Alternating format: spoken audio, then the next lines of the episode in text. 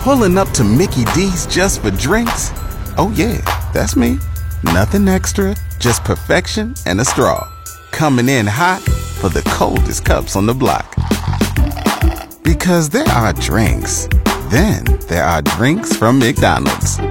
Mix things up with any size lemonade or sweet tea for $1.49. Perfect with our classic fries. Price and participation may vary, cannot be combined with any other offer. Ba da ba ba ba. This podcast brought to you by Gowan Canada, makers of Edge Microactive pre-emergent herbicide. The heartbeat of Saskatchewan is agriculture, and 620 CKRM is proud to be your source for everything ag. Welcome to Saskatchewan Agriculture Today with your host, Jim Smalley. And a good afternoon. Welcome to Saskatchewan Agriculture Today, brought to you by Harvard. Another reminder to renew your plates today. Visit harvardwestern.com and brought to you by Assiniboia Livestock for the most reliable and dependable way to market your livestock. Today we have a look at grain markets this week and yesterday's latest USDA outlook. The CFIB talks about farm labor shortages. Real Agriculture talks with market analyst Chuck Penner. Carbon emissions and fertilizer use remain a hot topic, and oilseeds could be under some price pressure. The farm weather's in its usual spot at the. Bu- This is Saskatchewan Agriculture Today with 620 CKRM Agri News Director, Jim Smalley. Saskatchewan Agriculture Today is brought to you by Johnston's Grain, your first and last stop for grain pricing and crop protection. Grain markets this week were mixed. PI Financial Commodity Futures Advisor Adam Picallo says canola is showing some improvement, but spring wheat is reflecting some price pressure following yesterday's USDA grain report.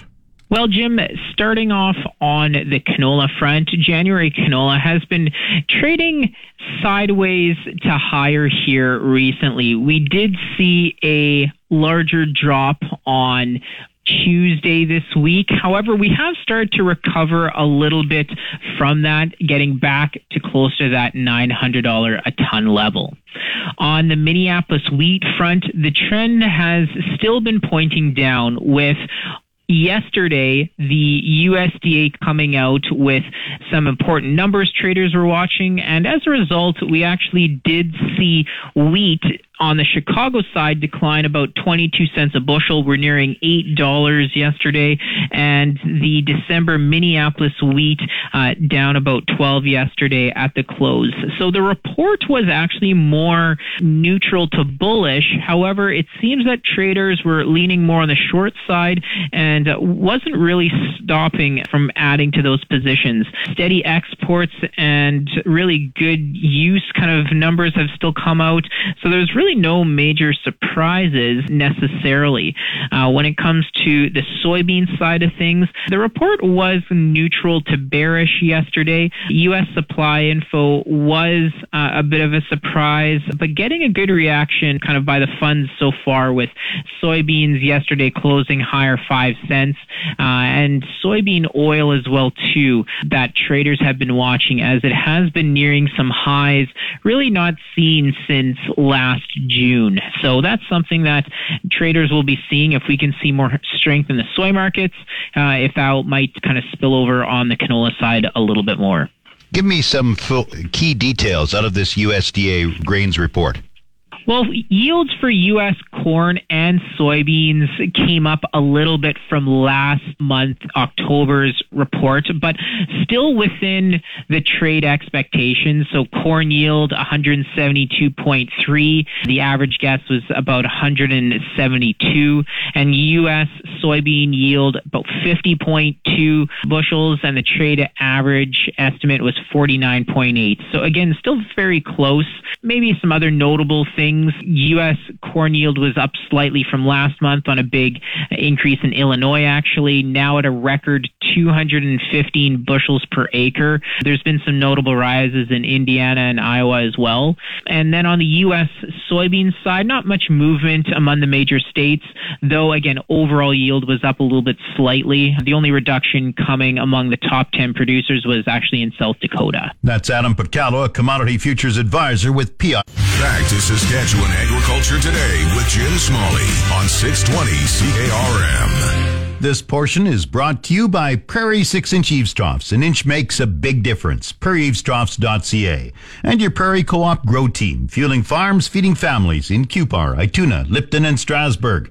A new report from the Canadian Federation of Independent Business points to an acute labor shortage in agriculture. Meatpacking plants have highlighted hundreds of vacant positions across the country. The CFIB suggests near three quarters of agribusiness owners are working more hours to make up for the lack of staff. Senior policy analyst Taylor Brown says the CFIB is urging governments at all levels to address these issues or risk Canada's food security. As you highlighted, there are quite a lot of troubling areas that we've discovered through our recent surveys of our 6,000 agribusiness members all over the country. Um, notably, you know, nearly three quarters of agribusiness owners are still working more hours due to labor shortages. And that's a high number, but, you know, the September 2021 results of that same question 95% of agribusiness owners were working more hours. So, you know, we're seeing a slight decline, but still, you, you don't want three quarters of our farm workers working more than they already have to due to labor shortages. Some other sort of alarming results, you know, nearly half are having to turn down sales due to labor shortages. They're having to decrease their service offerings. And, you know, they're looking more towards um, existing employees to fill in some of those hours as well, on top of the hours that the business owners are working. And they're also looking at um, getting retired workers to come back and help them. I know across the prairies this harvest especially, you know, a lot of the agribusiness owners that I talked to were relying on getting those retired workers back to help them get through harvest. Brown outlines the factors behind the farm labor shortage. These are chronic labor shortages. These are not, you know, just the result of um, the pandemic. And the pandemic actually are impacting labor shortages in a different way by increasing the cost of doing business and taking away funds that agribusiness owners would be able to have in order to invest in things that would help um, relieve some of that labor shortage issues. It's really been trying to get younger individuals and you know different kinds of individuals into the sector itself, especially if you don't have families to go into um, to help get you into the field. It's quite difficult um, in you know universities and colleges, places where we need to build the skilled labor that agriculture needs you know, like that area is just not getting the attention it did, you know, 20 years ago. So we're seeing a decline in younger people who want to pursue that as a career. We're seeing, you know, more conglomerated agribusinesses, you know, like the big business, um, and so all of those things are kind of leading to these labor shortages. That's Taylor Brown, Senior Policy Analyst with the Canadian Federation of Independent. Time now for Real Agriculture with Shaun Haney. Brought to you in part by Karst Holdings in Assiniboia and Schlamps Integra Tire in Grenfell. Your locally owned Integra Tire dealers on the source 620 CKRM. This is your RealAgriculture.com update. Bring the energy of Real Ag Radio to your next customer meeting or conference. From your stage, we'll record an episode in person to inform and provide insight on the latest in agriculture. Email advertising at realagriculture.com to learn more about this unique keynote opportunity. Let's get to the markets. And I know we're going to hit on canola for sure today. We're talking to Chuck Penner with Left Field Commodity Research based out of Winnipeg, Manitoba. Hey, Chuck, welcome to the show. No, good to be here, Shaun. Okay, lots to break down in the markets as, per usual. I, I, guess if you stay at you know 100,000 plus feet, Chuck, and, and you look at this market here right now, what's your read on it and the questions that you're pondering as you sit there in your in your office and uh, maybe uh, really really try to get the, the the brain turning and trying to figure out what happens here over the broader term? Well, over the longer term, one of the things that I've been trying to sort out, uh, I hate the the type of phrase about well, it's a new era or a new paradigm or those types of things when it comes to prices. But I'm wondering whether this is actually one of those times. It's it's too premature to know for sure. But if you look back, for example, at a long, long term uh, Chicago wheat chart, uh, wheat futures, and you can see that there was an era where the prices where futures were generally bouncing around on either side of, of two dollars a bushel. Uh, and then there was a point where it, that that then moved up to about four dollars a bushel. And we've seen then some, you know, of course, much stronger moves since then. But there are these kind of, from a long, long term perspective, uh, sort of new um, price levels, price ranges, those types of things.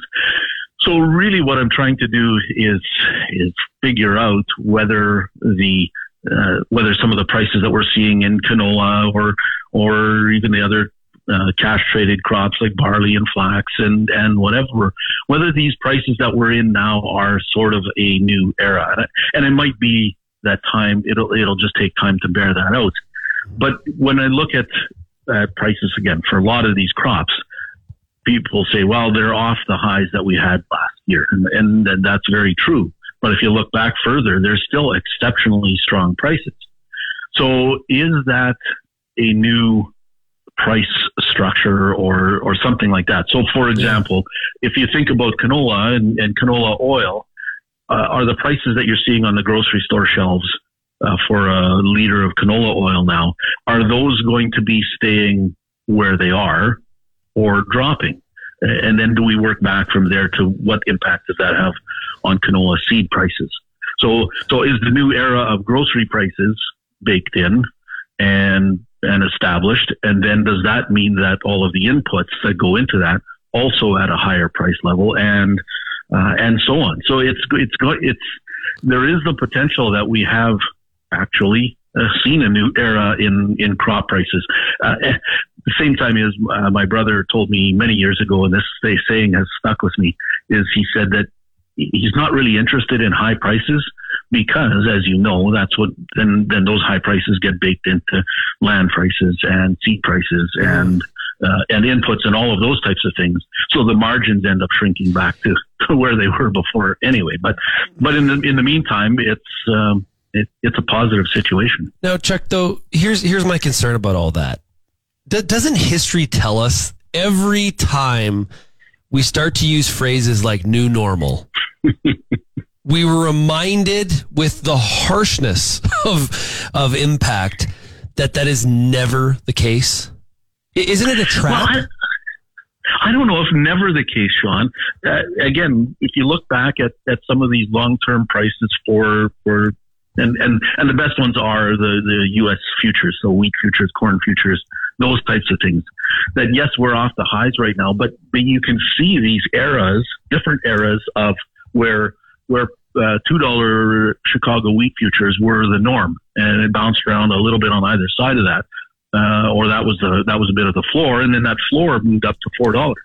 And and I think what's happening is that farmers have much higher price expectations, and they need to based on the higher input costs and and those types of things. So if farmers just stop selling, and we see that in uh, in some of these crops uh, where farmers just stop selling and, and the prices move higher. This has been your Real Agriculture Update. You can find out more about this issue or many others at realagriculture.com. It's your agri weather forecast on the source 620 CKRM. The official 620 CKRM farm weather is brought to you by Shepherd Realty in Regina, specializing in farm and ranch real estate in Saskatchewan.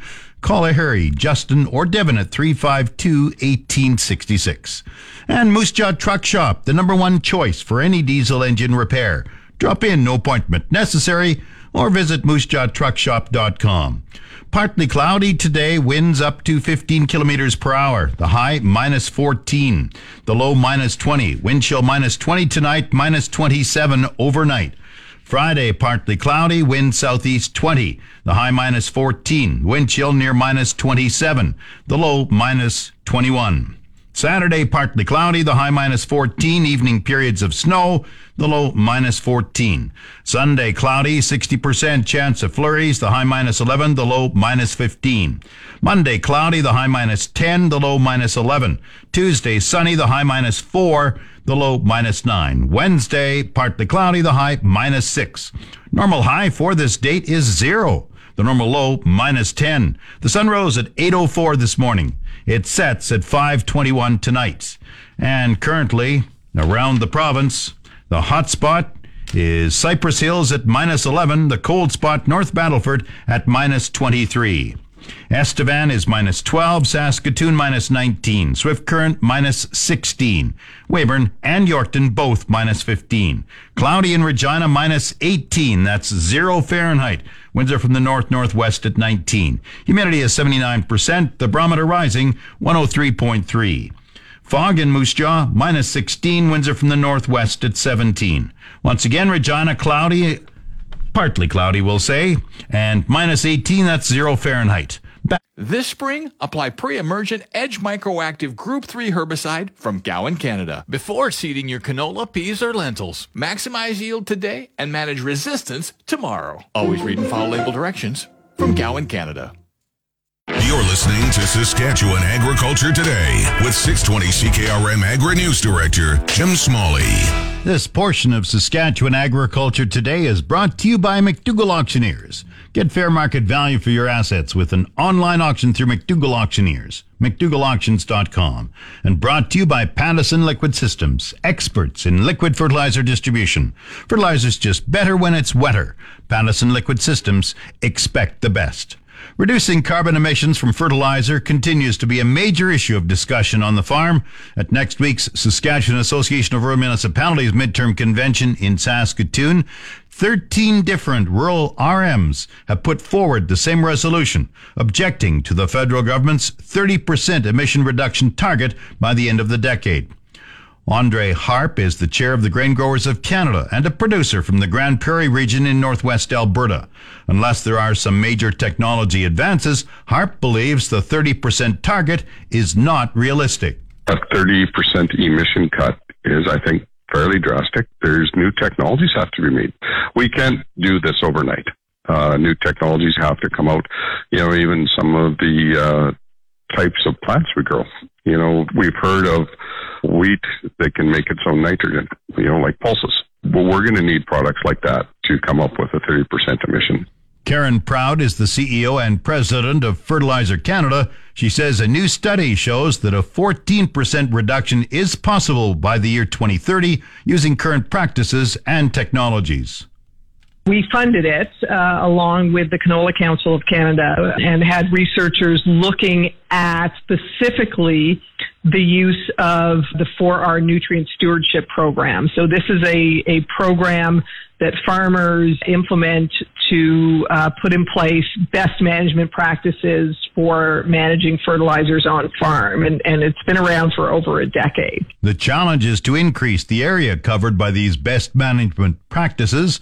Over Western Canada, current utilization ranges from 10 to 25% of acres, depending on region.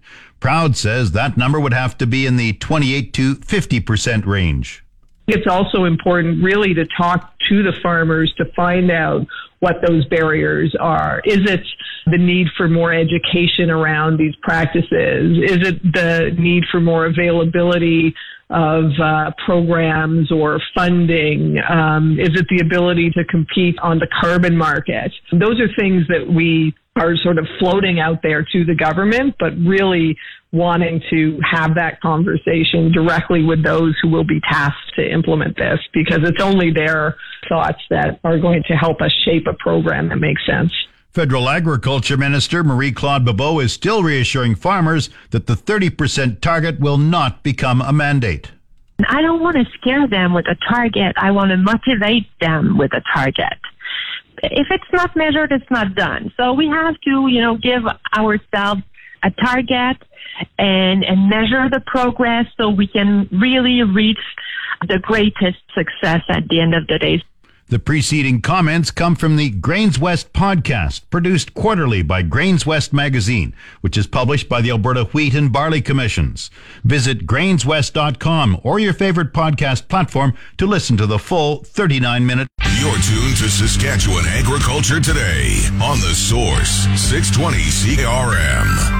This segment of Saskatchewan Agriculture Today is brought to you by Degelman Industries. Look to Degelman for the most reliable, dependable, engineered tough equipment on the market. And Arcola Building Supplies, small town lumberyard, big on service. ArcolaBuildingSupplies.com. The federal government has announced support of over $336,000 for a trade certification program for micro and small food enterprises. The funds will go to nonprofit GS1 Canada to develop training tailored to small and micro food enterprises. The project includes learning modules and a virtual portal of resources specifically for them. GS1 Canada intends to equip at least 200 businesses across Canada with knowledge, tools, and experience they need for trade with different sectors, including the grocery sector, distribution, and food services. Grain market analyst Neil Townsend says the latest USDA report has put pressure on oilseed markets.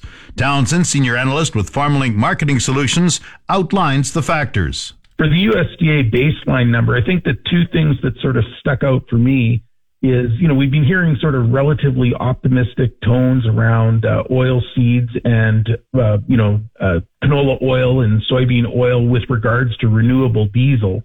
The one thing about the data that the USDA put out was they really negated any of this growth that we've heard so much about.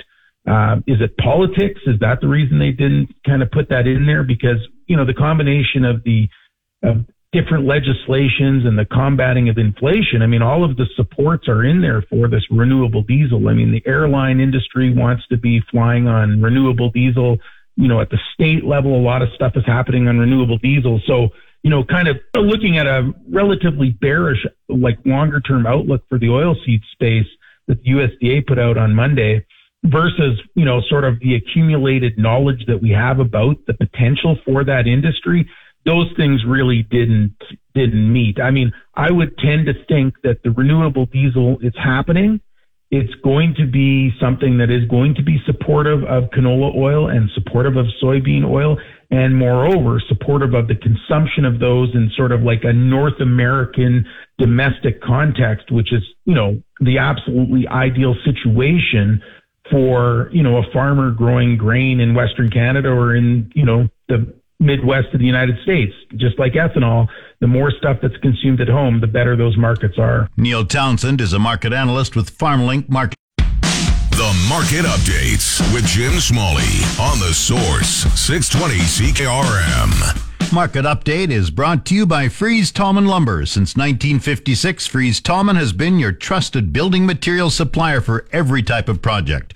Fries Tallman in Regina and Fort Qu'Appelle. Grain markets were mixed in early trading today. Viterra prices for canola rose 280 at 863.72. Flax fell $10 at 742.98. Number 1 red spring wheat went down 538 at 421.51. The rest unchanged. Durum 498.50. Feed barley 362.87. Chickpeas 925.95. Lentils 768.50. Oats 289.32, yellow peas 469.08, and feed wheat 289.56. On the Minneapolis Grain Exchange, hard red spring wheat for December was unchanged at 9.38 and a quarter. It's the livestock reports on the Source 620 CKRM. The livestock quotes are brought to you by the Weyburn Livestock Exchange. Call Weyburn Livestock 842-4574. We have two reports. First from Moose Jaw. This is Grant Barnett with the Market Report. Heartland Livestock area in Moose Jaw. Due to some bad road conditions, we only ended up with 16 on 100 on offer at our Tuesday pre-start. The good ones sold real well. We are full for the next week. These calves must be pre-booked don't just show up, please. Here's what happened. 426 weight black steers at 309 and 75. 491s bring 295. We sold 104 black and black baldy steers, 541. They came from Jared and Austin Gurley down south of the big city of Minton. 541 at 289.75. We sold 33 tan steers, heifers, I'm sorry, from Daryl Jensen out of the Rosetown country. 570 at 232. We are starting to take in a lot of the southern part of the province nowadays. The good cows, 78 to 88. One or two cows into the low 90s here on Thursday. Medium cows from 68 to 77. This is Grant Barnett reporting. Let's have one great afternoon. And we have the latest livestock quotes from Yorkton. Good afternoon. This is Yorkton Heartland Livestock Mark report for the week of November the 9th. Another good run here considering the bad weather and poor road conditions. Our producers kept hauling cattle Monday and Tuesday. 2,500 head in the sort, 400 cows and bulls, 2,900 for the day. This cow and bull market under pressure, selling to a lower demand. D1, D2 cows, 85 to 95 sales to a dollar on some of these younger type cows. D3 cows, 72 to 82. Cows are averaging 81 and a quarter. Good bulls, 120 to 130. Bulls are averaging 115. On to the pre-sort sale. Yesterday we featured our seventh annual Speckle Park sale. Here's some highlights. 30 Speckle steers, 460 pounds, topped out at 272. 32 Speckle steers, 560 pounds, topped out at 248. And 22 Speckle heifers, 525 they weighed, and they topped out at 204 onto the rest of the pre-sort sale on the steer side. 425 pound black steers, 320. 500 pound black steers, 299. 575s at 279. 650 pound steers, 264. My favorite pen. 710 pound red buck exotic steers, 258. 800 pounders, 240. On the heifer side, 425 pound black heifers, 261. 500 pounders 243, 575 pounders at 235, 650 pound heifers 229, 710 pound heifers 218, and 800 pounders at 211. Last Friday at Harvest Showdown, what a fun sale that was, selling 39 bred heifers. Listen up. Grand Champion, Parkwood Farms, the Burkles. Their black heifers sold for $3,300. Reserve Champion, MCS Mel Solverson, black heifers topped out at 4350 a few other producers here. Dave Barron had his Simmental Angus Cross heifers sold for $3,700, and Vern Schick Angus Hereford Cross heifers sold for $3,700. A job well done to all at Harvest Showdown. That's it for this week at Heartland Yorkton. I'm Harvey Exner. Have a good day. And we have the latest Saskatchewan hog report. Ham sold 7,300 hogs Wednesday, selling in a range of 217 to $231 per CKG. Today's sales are expected to be around 7,500 head, selling a range of $217 to $229 per CKG. Hams on sows this week are down, selling in the range of 56 to 63 cents per pound live weight. Ham's cash hog price today is mixed before contract prices opened lower this morning. On Wednesday, the Canadian dollar was down 22 basis points, with the daily exchange rate at 1.3480. The Canadian dollar is currently trading at 74.79 cents US. Daily U.S. cash prices are mixed, with the negotiated Western Corn Belt improving 33 cents, while the national form has pulled back 32 cents U.S. 100 weight relative to the previous day. Coming up, the- this is the Saskatchewan Resource Report on 620 CKRM. Here's Jim Smalley. Now the Resource Report, brought to you by Second Look Online Auction. Visit 2ndlookonlineauction.com to see what's up for bid. And brought to you by Western Ag Professional Agronomy. Wall Street has surged after the latest data in the US showed inflation cooled by more than expected last month. The S&P 500 jumped 4.1% and the Nasdaq was also on track for its best day since early 2020 as traders took the data as a sign the worst of inflation has passed. The consumer price index in the US was up 7.7% in October from a year earlier, down from 8.2% in September to its lowest level since January. Core inflation, which excludes volatile food and energy, was up 6.3% on an annualized basis, lower than economists had expected. The reading has raised the possibility that the U.S. Federal Reserve could decide to slow its interest rate hikes. Canada's main stock index was up more than 600 points in a broad based rally, while U.S. stock markets also stormed higher. On the markets, the TSX is up 638 points to 19,982. The Dow has gained 991 points to 33,505. Oil has risen $1.35 at 87.18 per barrel. The Canadian dollar is at 74.80 cents US. That's the resource report. If you missed any segment of the show, tune in to the On Demand Saskatchewan Agriculture Today podcast, brought to you by Gowan Canada. Gowan Canada understands the challenges growers face and takes pride in finding effective crop protection solutions. Visit gowancanada.com to learn more. That's Saskatchewan Agriculture Today. I'm Jim Smalley. Good afternoon. You've been listening to Saskatchewan Agriculture Today with Jim Smalley on 620 CKRM. If you missed any of today's broadcast, download the podcast now online at 620CKRM.com. Saskatchewan Agriculture Today, following the 12 o'clock news on your voice for everything ag. 620 CKRM. This podcast brought to you by Gowan Canada, makers of Edge Microactive pre-emergent herbicide.